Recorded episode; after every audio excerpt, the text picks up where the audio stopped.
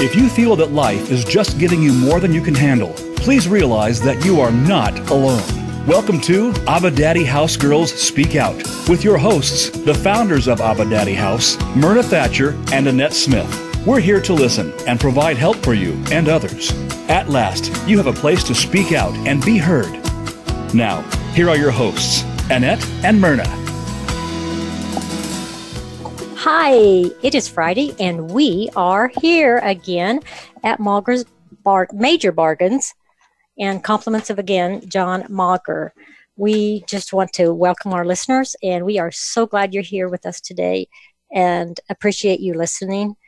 Um, so we just appreciate again all of the listeners that, that tune into us every Friday or on demand because I know some of you are in bed right now asleep, and that's and you wake up to us. Hopefully, would that be a good thing? Wake up to our beautiful voice. Yeah, that would be a good thing, right? Yeah, Okay, I hope. so do I. Except for mine when it gets real scratchy. Yeah. Then they think there's a monster in the house. Well, this morning I woke up and the left side of my throat was really bad. I thought, "Ooh, Annette might be doing the show by herself," but it's okay now, kind of. So, I just want to remember, remind the challenge, guys. It's still on until next Friday. Um, the numbers should be coming in next week. I think that um, Robert will be getting us the numbers, and Will Richardson, Texas. And I'm sorry, China, if I don't pronounce this correctly, but it's Lanxi, maybe L A N X I, China. Will they still be our number one live listeners? And will Ashburn, Virginia, and Dublin, Ireland be our number one for on demand listeners? We'll find that out hopefully by next week because Robert should be getting us our numbers. Yeah. Yeah. So See who fought to get up to the that's top. That's right. Richardson, Texas, and, and Lanxi, China, and Ashburn, Virginia, and Dublin, Ireland. Hey, Wichita, you could fight to get to the top. We're right. coming there in what? Another week? Two week, about two weeks or About so. another two uh-huh. weeks. You know what? We're bringing the radio stuff with us. We might just book somebody on our show. Yeah. So be be looking for us. hmm How will they know what we look like? Everybody knows us in Wichita. We were born and raised there. Oh, well, okay, sure. Well, at least a lot of people know us. Oh, all right, because you know, kind of we've changed. I yeah, would think. Yeah, I haven't. Consider you haven't gotten older. I'm gotten still older. the mean, ornery person I always been. You haven't gotten older. Well, I've been there off and on every year, so they've seen me as I've changed. Oh, okay. All righty. We'll take that as it is. So, what are we talking about today? Um, let me think. Do I remember? Oh, the troubles of life and, and the addictions that go with it. Hmm. You know, life does bring in addictions Yes, it does. because you know what? You can be addicted to life. Imagine that. Hmm. That would be a could be a good way and a bad way, right? Yeah. Okay. Depends on what you're addicted to in life. Mhm. Because um, addictions come in big forms or come in small forms. Yeah. And there's a lot of things that you can be addicted to. Not only can you be addicted to, um, you can be addicted to pain. You could be addicted to, You mean you would want to hurt? Yeah. Okay. you know, people hurt themselves just to relieve themselves. Okay. Like cutters. Mhm. Okay. I got you on that one. All right. Yeah. We're talking plain and simple. We're talking about addictions of all forms. So addiction, do you c- control it or does it control you? An addiction is a controller itself. All right. You don't control it. You can't control it. That's the reason it's called an addiction. okay. Something you have to go get help to get rid of. And do you ever say, oh, just this is the last, tell yourself, this is the last time, this is the last time, this is the last time, this is the last time. And I've heard the best of them say, you know what? I was addicted to this and I kicked it. And you Mhm. know what? Mhm. Next thing you know, they're back in our office again. right. Kicked it. How do you kick an addiction? You get your foot out there and go over there and kick it? I don't think you can kick an addiction. Okay. You roll with it? Uh, you roll with the pain of it. Okay. Then you go get help and you learn to deal with it because right. an addiction is with you for the rest of your life. I would agree with that, Mhm. unfortunately. Yeah. because I don't think addiction is. I think there's something. You know, I'm going to take my butterfly off. It's a clicking on my, my, my oh, deal. that's true. You know, butterflies fly. That's right. Mine's flying. Your earring. yeah. Oh, It's Good. a flying. all right. We don't need that noise. No, we don't need the fluttering wings. Yeah. So I think maybe there's the level of the addiction, but there's something underneath it, is what I think I hear you saying. Yeah. And addiction is pain in itself. Mm-hmm. Yep. Because of the control it has on you. Mhm. And then underneath it, that pushes the addiction, that pushes the pain. Mhm. All right. How many of you guys uh, know what we're talking about? How many of you out there um, can feel that just by hearing us talk about it? Yeah. And if any of you want to call in and talk about it, if you're brave enough to call in and talk about it, we're willing to let you talk about it. Did you bring the phone number with you? Um, you know what? Not off the top of my head, no. Oh, Josh you- has it. Nope, I don't have it Hey, Josh, down. do you have the phone number to He the has show? it. He well, they say it on the commercials at the breaks. They give it. So, but no, I didn't not have it. It's actually not with me right now. So sorry. Listen to it on the breaks, and you'll get it. So, goofed on that one. It's, oh, in, our, chat. It is. 1 346 9141. Thank you, Josh. He makes us look so efficient, doesn't he? Though Yeah. he's our addiction. yeah. I'd be addicted. I am addicted to no lie. Josh. We're a little dependent, codependent. When he doesn't when he doesn't come to work, we cry. That's right. So, so what can what can you be addicted to Josh. besides that? Work, Okay. Yep.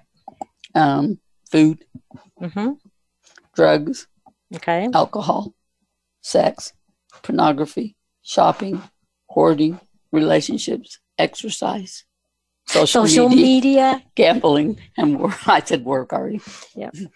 I, I like your feet in there. I like that. That was a good one we didn't have on our paperwork. That's right.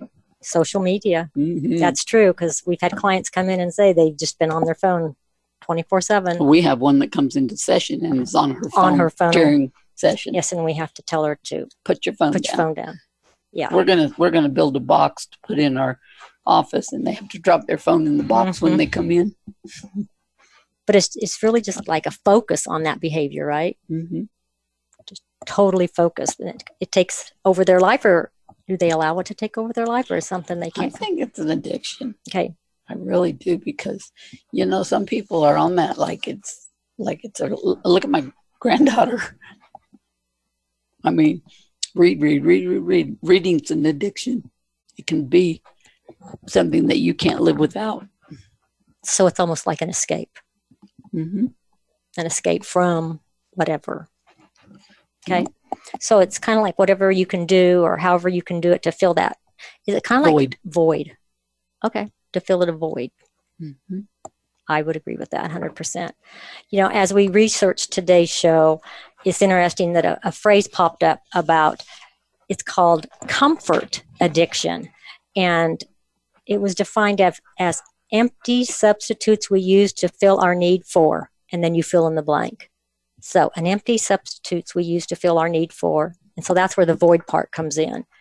And it's the the comfort addiction is self-soothing. That's why it's comforting you know, we talk about comfort food and or our, our comfy blanket or our our comfy whatever because it's self-soothing. You know, um, my youngest daughter in Kansas, when she was born, she had a yellow blankie, and that was her comfort. That was her self-soother. That blanket, and I don't know how many times I I zigzagged the ribbon around it and how many times it got washed but that was her blankie and i think it was for her her high school graduation she actually i had put that up when she set it aside i actually put it up and stored it for her and on her uh, on her graduation from high school i'm pretty sure that was one of her presents because it was a self-soother for her so but usually but sometimes so with self-soothing you can do it with like we just said with food with illicit uh, le- legal and illicit drugs,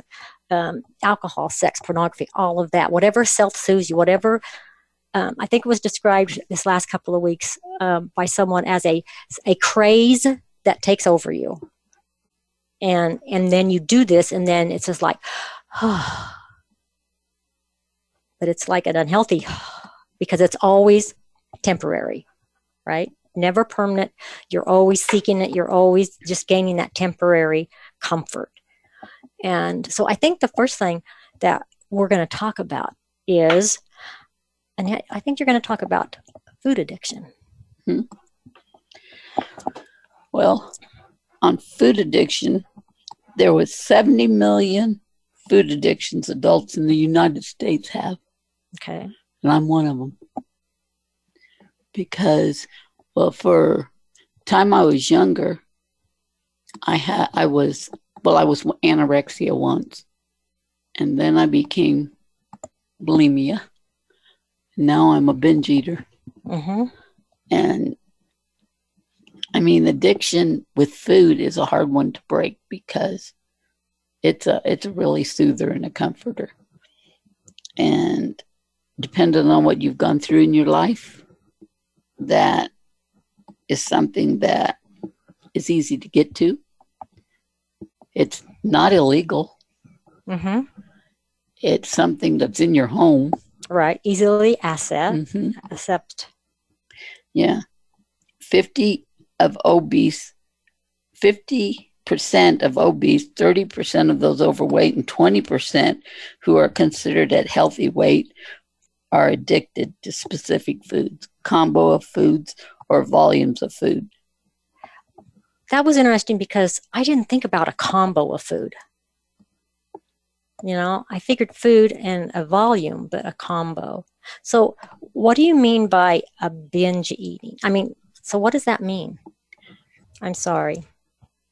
I'm going to go on. 30 million people of all ages and genders suffer from an eating disorder in the United States. And this is what was amazing to me. All every 62 minutes, at least one person dies as a direct result from an eating disorder. I, that's amazing to me. I, I could not, I did not know that statistic until, you know, Annette brought the subject up and we did some research on it. 62 minutes, at least one person dies as a direct result from an eating disorder. So that's anorexia nervosa, that's bulimia ner- nervosa, and binge eating. And binge eating, it's a hard one one. The others are too, but when you binge eat, it's your last last ditch effort to hang on to something. I've lost 150 pounds mm-hmm. because I've had help, of course, and I've kept it off. Mm-hmm. And we're proud of her. But my binge, eat, binge eating is at night. Mm-hmm. Yes, when you binge eat, you hoard food, you hide food, and you you inspect yourself.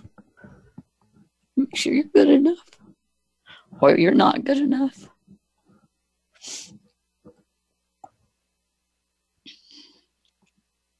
I'm always trying to improve something. Improve to prove. Improve to improve. Okay. Improve to prove. To prove. Okay. To prove myself. And and obviously this was an origin from your childhood abuse. Okay. It's one I haven't been able to beat. You've beat a lot of stuff. And there's times where you don't binge eat. Not very often. Okay. So, the um, candy I gave you today mm-hmm. is part of my binge stash. Oh, okay. It is sugar free. Yeah, it is. But it's still eating. I don't have a problem with binging during the day. I can stay, I can eat hardly anything during the day. Mm-hmm. But I have a demon in me at night. Mm-hmm. metaphorically speaking, you don't really have a no, demon the in you. demon is my binge eating. Okay, I want to. I want to set that straight with everybody. Okay. No, I my food that I've stashed now is pretty healthy stuff. I've Mhm. tried to stash away healthy stuff, but when there's ice cream in the house, look out, refrigerator, I'm there. Well, we just won't buy any more ice cream. No, you can't do that. Larry likes ice cream. I've tried to control it. Okay. But it's hard. It is. It's an addiction. And she's done very well, though. She's lost over 150 pounds. So, and kept it off, we need to say. Huh? But yeah. So, food, if you guys are out there and you have a food addiction, there's help. That's one of the reasons why we're doing what we do. You know, with anorexia and bulimia and binge eating Mhm. and that kind of stuff, it's it's something that really affects feelings in people. And it's not something that everybody likes to talk about. And And we, I did ask Annette if she wanted to do this today, and she agreed. Because well, I, didn't say I wasn't going to do it without feelings. well, that wouldn't be you. Myrna's never known I was a binge eater. Mm. I didn't tell her until yesterday when we was writing the story. And she didn't know I had a mirror with light by it. Well, I knew there was the mirror, and I knew there was the light, but I didn't put the two together because I went in and turned the light on the other night for the cat because he doesn't like to be in the dark. But you never noticed it was all together there No, and that not, I have not it. right there. huh-uh Nope. But I counted on you wouldn't because I knew that you guys don't pay attention to this stuff. And you didn't know, you don't know where I stash my stuff at because you guys don't check on those things. Well, I don't snoop. It's your room. It's not my place to do that. But hey, now that it's out in the air You and the whole world knows, because I I'd lock it up. Okay. Well, we'll, what we'll do is we'll work on this together and we'll figure it out. I ain't worried about it. Oh, okay. Then if you're not worried about it, I guess I will try not to be. Okay. We have 30 seconds. We'll talk about um, next. The next up is um, something. Some if we have some statistics to show if you are li- if you are more liable to be um, illegal drug use or alcohol abuse when we come back after break.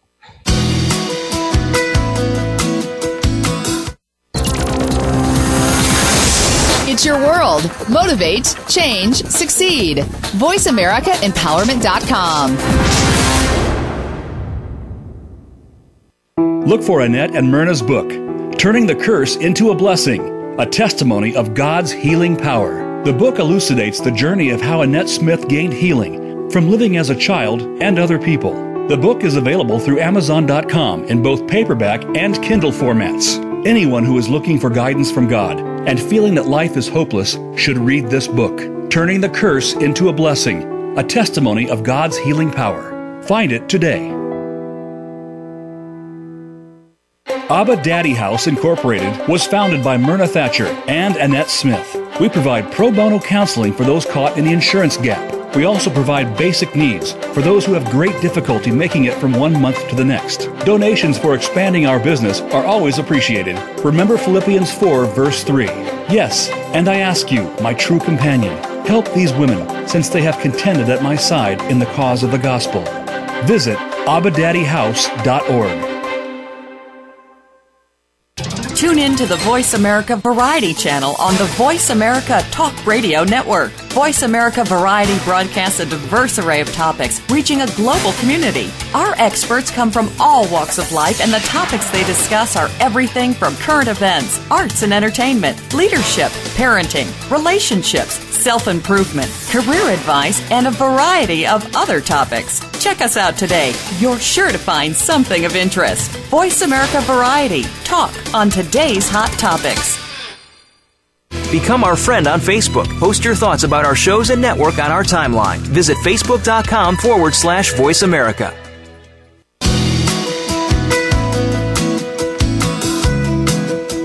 You are listening to Abba Daddy Girls Speak Out. To reach our program today, please call 1 888 346 9141. That's 1 888 346 9141. You may also send an email to abadaddyhouse7 at gmail.com.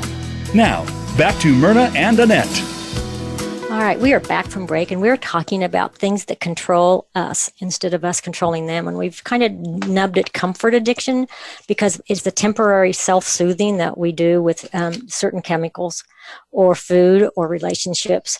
And right now we're, ta- we're headed into this is in the United States.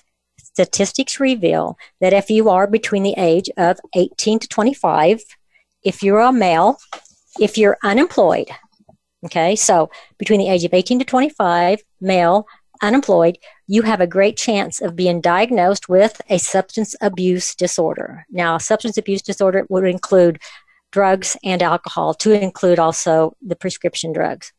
So that comes from a 2017 National Survey on Drug Use and Health. Um, that would be Annette's phone going off up there, and we're down here. So hold on, let me get this.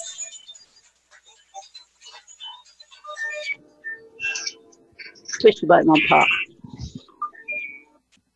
Here you go, Annette. So we'll certainly edit that part out. So if you are between 18 25 male unemployed you have a great chance of being diagnosed with a substance abuse disorder and like i said that comes from the 2017 national survey on drug use and health and kind of to, as a testimony we have um, his name is Craig, greg and he this is taken from heroes in recovery and take uh, he he has he says he takes a deep breath and exhales that uh, that alone to him is a gift that he takes advantage of a lot for that he took advantage of for a long time. The gift of breathing and of blood pumping through his veins into into his heart he says. And i'm just going to um, share with you his story. So for half my life i've been doomed due to alcohol abuse my adult life has been nothing short of being stuck in a barrel as it comes tumbling down a large hill when I get to the bottom, I get out and stand up, then I fall again. Repeatedly, I fall. When will, when will the fog finally be lifted? And it was interesting because Craig shares that, excuse me, Greg shares that it, he had an unbelievable childhood, consumed with laughter and adventure, and um, nothing could get in his way. And he had a loving family. He was an athlete, honor roll student. He had everything that childhood would want. That's what he says. He was blessed. So he says, Where did I go wrong? Where did I go wrong? What happened to that sweet, playful boy? He lived his teenage and adult years blaming others and making excuses, anything to keep from looking at his at the real problem, which was him. He says, I could, did everything I could to not look at me. I refuse to look at the mirror, man in the mirror and say anything and say enough is enough. He ran everything into the ground. He knew it would hurt and he knew it was wrong and he was accustomed to the chaos. So, the life of all that insanity that haunts him even today. He said, from being homeless to being in the ICU surrounded by his family who traveled to say their goodbyes, to taking things that weren't mine. He was only functioning on willpower, and the willpower was for more. And it didn't matter what that he was going to die it, he all said he and then because he would tell himself, "Well, we're all going to die someday." So, hey, I might as well die from this. And he says, "Imagine your sweet mom kneeling at your feet, crying and begging you to stop, tears pouring down her face." And he says, "Who had I become?" After numerous attempts and some sex success, how about that one? After numerous attempts and some success. we'll probably edit that one too. That demon crept back up. It, I just wasn't ready, he said. I needed to do more research. I needed to prove to the whole world that everyone was wrong about me. I had to discover that gray area that no one had ever found. Turns out there was no gray area. Alcoholism is black and white. And when you are one, you will always be one. He said it wasn't my family's fault. It wasn't my trauma, my anxiety, or my depression. It was me. And so he threw his hands up in the air and waved the white flag and started to live. and he says, you know, he's he's going now, and he's he's getting treatment, and he's going to meetings, and he has he has life back. He has a family now. He didn't lose his family, almost did. That that isn't surround. He, the family isn't surrounded by a dying body, but they're surrounded by he's by him, by him moving forward and getting a new life and choosing life. And he just keeps fighting and staying committed, and he never gives up.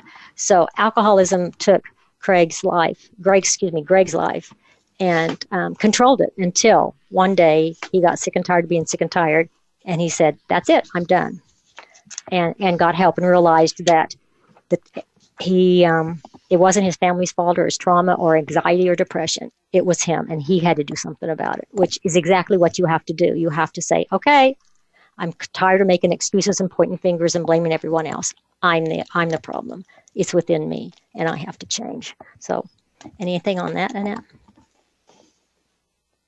No? Okay. Pretty cut and dry, huh? To me, it's it's it's it's horrible, but you know what? There's so many people that have it that are Mhm. addicted and stuff, and it's sad. It is. I I thank God that He let me bypass that addiction. Yeah.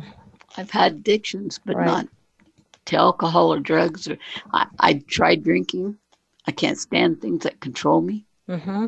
and I mean when it takes over my head, like alcohol and drugs. I tried marijuana once, and mm-mm, no way. I tried smoking a cigarette once, and I'm about choked to death. I said, "Forget the cigarettes." So Mm-hmm. thank God he didn't let me get addicted to any of those. That's right. I have enough to break. That's right. So when you do alcohol, sometimes well, um, it shows that when once you do alcohol, you are at risk to doing other things. Is that is that kind of correct there? I'll have to get my glasses on for this one. Okay, she's going to get her eyes on. uh, individuals that are addicted to alcohol are two times more likely to also get addicted to heroin because uh, I guess they already started the addiction Mhm. process inside of them, so it weakens their system. So Okay. they're going if Maybe- they if they try heroin. I mean, once they get alcohol, Mhm. it's just not good enough. They want more. Okay. So, and when you're already depressed and you're already, your system's down and you're trying to cover up pain and all that suffering, of course you're going to want to bury more. right So you got to go to something stronger. And then those who are addicted to marijuana Yeah. are three times more likely, To be addicted to heroin. or cocaine or anything like that. Individuals addicted to cocaine, cocaine, cocaine, cocaine are 15 times more likely. And people addicted to prescription drugs are 40 times more likely. Prescription drugs, they're everywhere. Mm-hmm. They're they're a social accepted drug Right. because if you're in pain, you go get a prescription drug. It's legal. Mm-hmm. So you got it from a doctor. Yeah. And so that That kind of minimizes the addiction. Is that Yeah. what you're saying? It's illegal. I have I have a I have a prescription prescription it's legal. until you start buying them off the street. well, until somebody starts selling them to you because Exactly. they don't really need them. They got them because So- they wanted to make the money off So, of them. but listen to what you just said. That that okay. So they started with alcohol, and so alcoholics are more likely to go to heroin. You start with marijuana, you're even more likely. You what? What you say? You're three times more likely to go to heroin. And if you're on cocaine, you're 15 times more likely to go to heroin. And if you're on Stronger prescri- the drug. uh-huh, if you go to prescription drugs, then you're 40 times likely to go to heroin. But there's also such a thing as called an addictive personality. Yes. And some people don't believe in that, but Mhm. you know I do because I have been on a prescription pain reliever for Mhm. golly, years. 40 years, 50 years at least. Since, well, if it was 50, I was in be- Kansas. well, if it was 50, you'd be 10, like 10 years old. So, Well, not quite, not quite that young, but I, after I got married, I ended up so probably 30. Yeah, probably 30. But I've never been addicted to them. I've never taken them as prescribed, for one thing, because if I'd taken three to four of those a day, I'd probably be off my feet and laying in bed and not thinking straight. I don't, like prescription drug for one thing, Mhm. a pain reliever, but I'll get a, thir- a 30 day prescription and it lasts me up to three months Right. because, and, and I can drop a pill like Ambien. I've been on that Mm-hmm. for how long? Long time. And how long did it take me to get off of it? One night. One night. Yeah. But I don't, I don't have an addictive personality, and there is addictive personalities. My son died on, on Percocet. hmm He had a heart attack and he took too many Percocet, so his system shut down. Yep. But But in reality, He he, had- died of the of the heart attack because it blew it out. Well, he didn't have to die of it. Well, he wouldn't. they could have saved him, but his kidneys and everything shut, Shut down, down. from the Percocet. yeah, But you know, there was a ninety percent block. mhm, We didn't know. he didn't. Even, we didn't know he had a heart No. attack. But the drugs is the thing that is the culprit, Yeah, and he had an addictive personality. yeah. So, So tell us about Kate from Heroes in Recovery and her drug problem.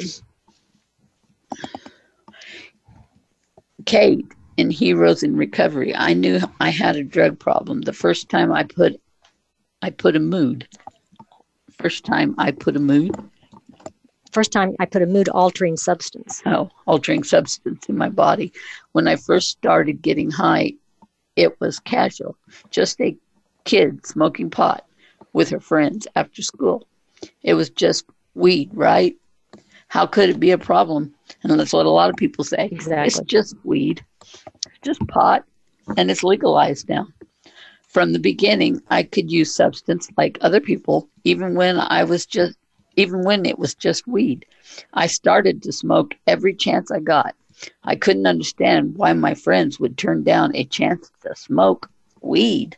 Why wouldn't you want to be high on at all times? I mean, why not? You can even drive a car while you're under weed. Okay. During my senior year of high school, my parents realized I had a problem and put me into an intensive outpatient program for teens with substance abuse problems.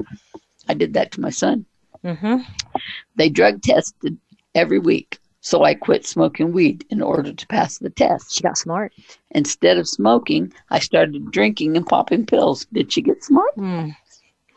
making sure they would be out of my system by the time I had I have to take the test. College was when my addiction really took off. I didn't have to go to class or be home at a certain time, so I started partying and took any substance I could get my hands on. I was always trying to escape my problems. Did I not tell you addiction mm-hmm. was to cover up Yep. problems? Yep. or just alter the world around me. If I was happy, I got high. If I was sad, I got higher. No matter what it was or what I was feeling, drugs was the solution. So for any excuse. I soon began to experience the consequences of my addiction. I got kicked out of college. I was arrested numerous times, and eventually I served time in jail, wondering how I had got there. I still failed to realize it was because of how powerless I was over drugs and alcohol. When I got out of jail, I went to court. I went to court ordered rehab for the first time and become friends with the girl in the program. Once we got out of rehab, my charges were dismissed. We offered she offered me crack and heroin for the first time and I fell in love instantly. New boyfriend, crack heroin. Yeah. After that, my life was constant storms of of woes. I floated in and out of jail, lost friends, alienated my family. I couldn't keep a job, but I didn't care as long as I could get high. It was like I was trying to alter my universe all the time. But when I came back down to reality, I had bulldozed everything on earth to touch one star in that space. My addiction got to the point where I was living on the street, homeless, eating in soup kitchens because I didn't want to spend the money I had on food. That was the point when I realized maybe I should stop getting high. I checked myself into rehab and started to listen to the suggestions from the people around me. I learned about my disease and realized that what I was going through was just a series, it just as serious as any other illness. I learned there was a way to recover. I started talking about my fe- feelings and what made it so hard to handle life without the use of substance. When I got out of rehab, I started going to a support group for dick for addicts like me and found support in other people in recovery. I saw people who were like me who hadn't used drugs in two in years, and I realized if they couldn't do it, I could do it. If they could do it, I could do it. I started to use coping skills like exercise, writing. I self-published a poetry book about my ex- experiences battling depression, trauma, and addiction, and how I started to love myself again. I reached out to other people and asked for help when I felt like using, and they helped me get through it. My life slowly got better. I started to rebuild a relationship with my family, got a good full time job I enjoyed, and I re- registered for classes. Getting clean and sober was easy, but I was so, but it was so worth it wasn't easy, but it was so worth it. I found a better way of life. I wasn't living before, and now I have a future I didn't think of think was possible. I turned 21 in sobriety, and that was one of the best days I have had sober. I spent my 21st with all my sober friends and family eating good food and just spent quality time together. I remember it I remember it the next day. I am so grateful I made the choice to get sober and learn recovery is available to anyone who wants it. I just must make the choice to stay clean one day at a time. I never thought I'd be so young and in recovery, but there are many people my age who are like me and have recovered.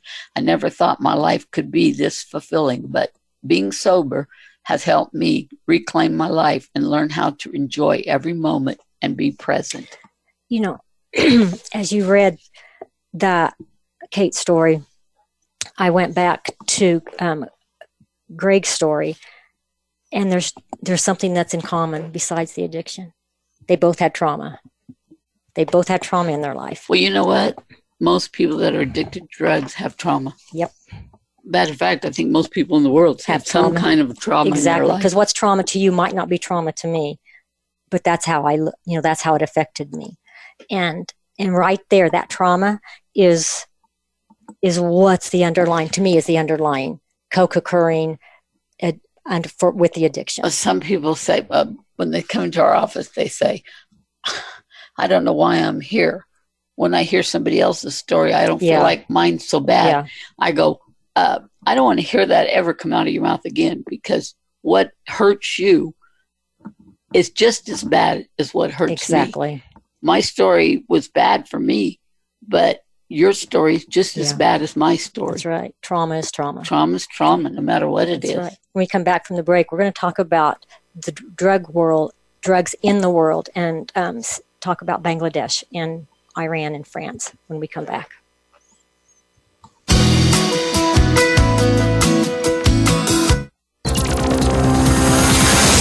It's your world. Motivate, change, succeed. VoiceAmericaEmpowerment.com. Abba Daddy House Incorporated was founded by Myrna Thatcher and Annette Smith. We provide pro bono counseling for those caught in the insurance gap. We also provide basic needs for those who have great difficulty making it from one month to the next. Donations for expanding our business are always appreciated. Remember Philippians 4, verse 3. Yes, and I ask you, my true companion, help these women, since they have contended at my side in the cause of the gospel. Visit abadaddyhouse.org. Look for Annette and Myrna's book, Turning the Curse into a Blessing, a testimony of God's healing power. The book elucidates the journey of how Annette Smith gained healing from living as a child and other people. The book is available through Amazon.com in both paperback and Kindle formats. Anyone who is looking for guidance from God and feeling that life is hopeless should read this book, Turning the Curse into a Blessing, a testimony of God's healing power. Find it today. You need to live up to your full potential. You've heard that for years, but now there's a channel to help you get there. Introducing the Voice America Empowerment Channel. Our listeners have told us that they want to be motivated, hear about success stories, and positive encouragement around the clock. And we've responded to you. The Voice America Empowerment Channel is the home of the world's top life coaches, entrepreneurs, and success experts. Listen to the Voice America Empowerment Channel. It's here at voiceamericaempowerment.com. Think you've seen everything there is to see in online television? Let us surprise you. Visit VoiceAmerica.tv today for sports, health, business, and more on demand 24 7.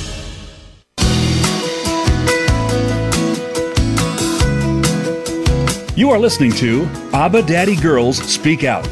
To reach our program today, please call 1 888 346 9141. That's 1 888 346 9141. You may also send an email to abadaddyhouse7 at gmail.com. Now, back to Myrna and Annette. Hi, we're talking about um, addictions today and that comfort addiction or comfort recovery.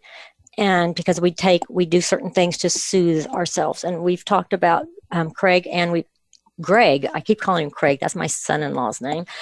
Um, and Kate, who both had trauma in their lives, and they both went, one went to alcohol, one went to drugs. And right now we're talking about drugs in the world because I wanted to bring that because we have, um, this goes worldwide and learned some stuff about Bangladesh. Um, meth is called, and again, I'm sorry if I don't pronounce this right, but it's, it's spelled Y A B A, and I'm just going to say Yaba. And half the young people are addicted to it, growing from 81,000 pills in 2010 to nearly 30 million in 2016, according to the World Drug Addiction Stats. That's a lot of pills in six years. A lot of pills, 81,000 to 30 million. It is growing among the adolescent and children who are living on the street. That's horrible. And there are few resources because the government doesn't have the ability, I guess. There's only five public and only 68 private treatment centers in the country. That's not very many. That, But think how that- much different things are growing in the United States, which they don't say. you know. Exactly. And in Iran, there's an opiate epidemic. Nearly 3% of Iran's population um, addicted to drugs. And of course, opiates is the most highly used because of their location being a major trafficking area there in, in, in um, Iran. And but the government, of poppy, yep, poppy seeds. and they poppy use plant. poppy seeds do drugs here. That's right. And the, got, but there's hope in Iran because the government has authorized over 8,000 rehab clinics. So that's good. The government got a hand on that one. In France, like America, is an opiate crisis. Um, fentanyl and OxyContin are expensive, and they have lax regulation laws, and so it's it's open market there. And I didn't know that about France. And cocaine popular in Scotland. I did Scotland? Scotland. Tom And needs to stay here then. yeah, and Brazil. And heroin is also widely used in countries like Afghanistan, Afghanistan again, where the substance is harvested harvested from opium poppy pods because they're grown there. So that's in the world. poppy pods are used a lot They for are. everything. They are. So that's kind of I a just think they put poppy seeds on our bones. not mine. I don't like poppy seeds. I don't eat them because they get caught in my little stomach places. my dad loves poppies, loved poppy seeds, but not me. So that's kind of the They don't have no flavor to them, so why do they love them? I don't know. So that's kind of a, a world look. Um, now th- we'll kind of move into something that I think is kind of a a soapbox for us. Yeah, Um, it has to do with pornography. yeah. Just think of the traffic they get. Yeah, You know, I've always said drugs, alcohol, pornography, and money is the devil's in. Mhm. That's what he gets people with. that's right. If you're a Christian, you can get got too. Yeah, pastors, Yeah, deacons, elders. us, Yes, everybody can get God. Yep. because this is the devil's den. and right. you know, when the internet came in, Oh, I've always said that was the biggest devil's den there ever was. Yep. Did you know that porn sites receive more regular traffic than Netflix, Amazon, and Twitter combined each month? That com- HuffPost. Mhm, That's what HuffPost said. Yeah. Combined, guys, Netflix, Amazon, and Twitter combined each month. What about Yeah. globally? Porn is globally estimated 97, 97 dollar, billion industries, with about 12 billion of that coming from the U.S. NBC News reports that. $97 billion and 12 billion from us. Wow, Yeah. $12 billion. That's a lot of money. Yeah. The teenage girls, this is what surprised me, and young women are significantly more likely to actively seek out porn than women 25 years old and above. In fact, we've had young women come into our office addicted to porn. hmm It's a growing number. It's a growing number. So, uh, and it's, um, it doesn't, and Dawn Hawkins, the executive director for the National Center on Sexual Exploitation. Now, this one blew me away. This one was hard. Believes the average age, and this came from Christianity Today, but believes the average age of children struggling with porn is eight.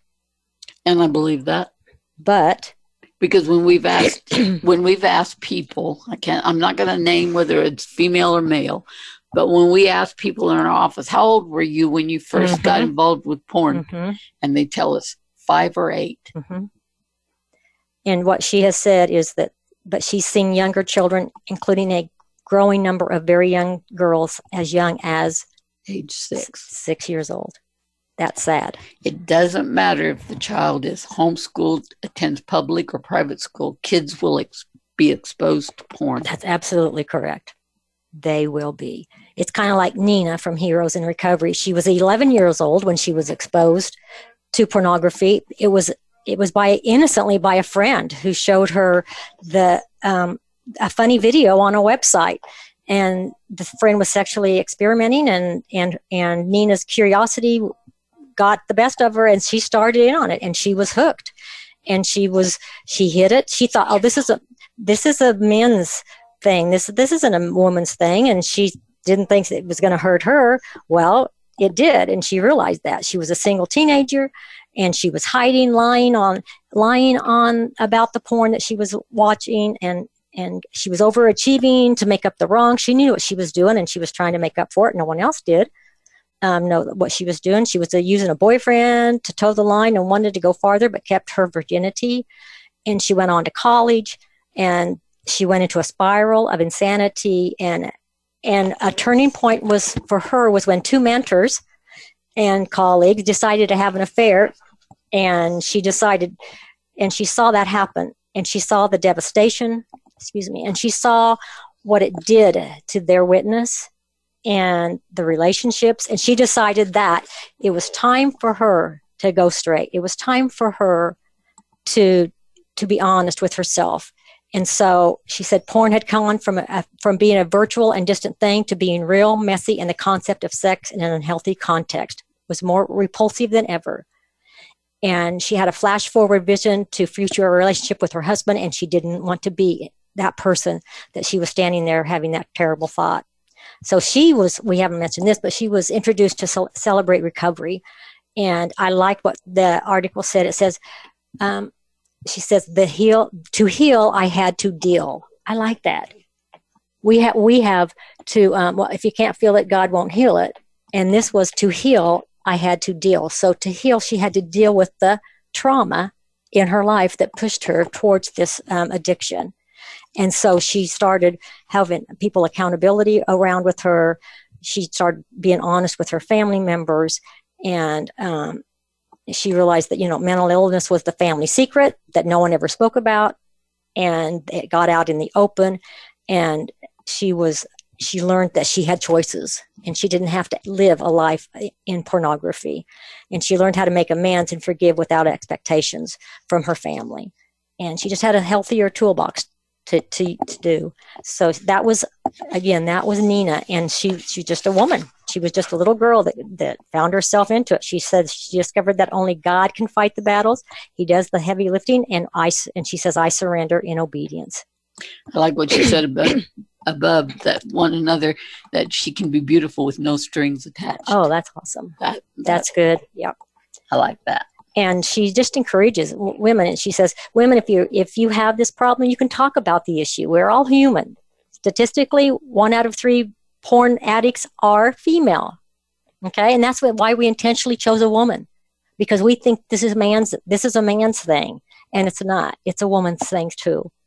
And you can reach out and you can have get help because that's what it's all about is getting help. And we have seen women, we've had seen yet teens come in our office and um, they've had a problem with this. And it's sad. And they're, and they're, they've raised in Christian homes, very good Christian homes, but they have had access to this because of trauma. I think that's our word for today trauma in their life. But trauma reveals a lot of things. Yes, it does. things that happen in your childhood, things that happen in your life, it can cause you to go into a whirlwind. Mm-hmm. Or a spiral, right? Spiral down and down and down and down. Absolutely. So, do you think anyone can quit by themselves? You don't think so? Well, see, all these th- the people that we've talked about today, they had help. They had helped. They when they when when they realized they couldn't do it by themselves, they had help. You're right. So you know what the definition of sanity is, right? Doing the same thing over and over again and getting the same result. Same results. So they had to get past that, didn't they? So there are 12 step programs out there, treatment centers, resources you can explore. Well, we're not a 12 step program and we're not a treatment center. However, we may just fall under that resource area, right? Uh, we can lead them to the right direction. That's right. Right. In the in the beginning of the show, we read about making a life checklist and and how many walls block your road to peace and success. Well, how many walls have you built? Remember the comfort addiction?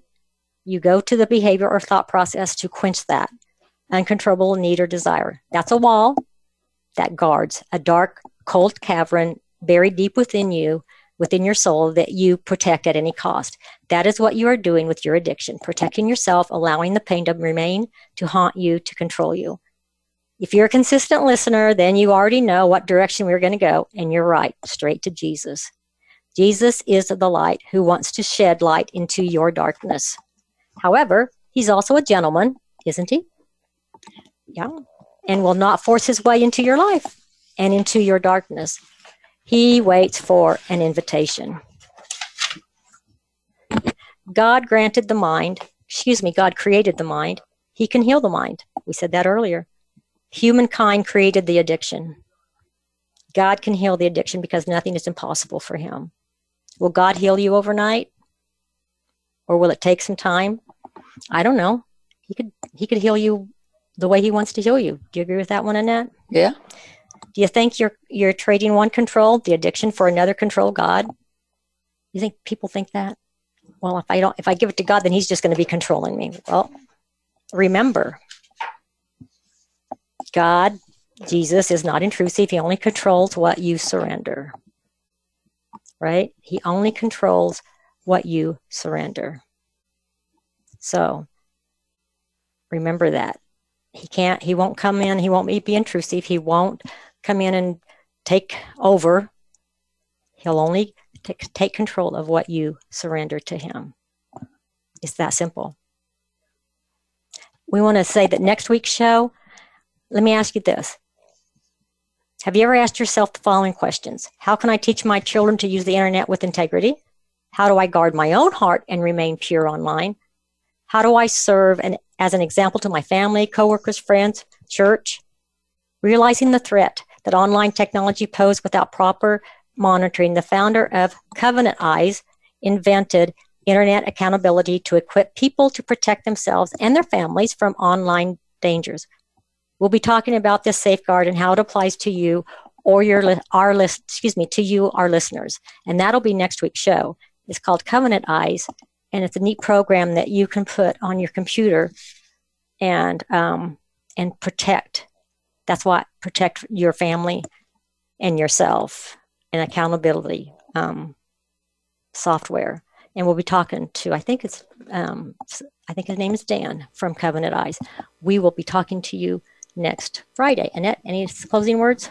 Nope. Okay. Thank you for listening. And we should have the numbers next week. Come on. Richardson, Texas, China, Virginia, and Ireland. We'll be talking to you. Thank you for being here this week. Be sure to join hosts Annette Smith and Myrna Thatcher for another edition of Abba Daddy Girls Speak Out next Friday at 2 p.m. Eastern Time and 11 a.m. Pacific Time on the Voice America Empowerment Channel. Enjoy the upcoming weekend.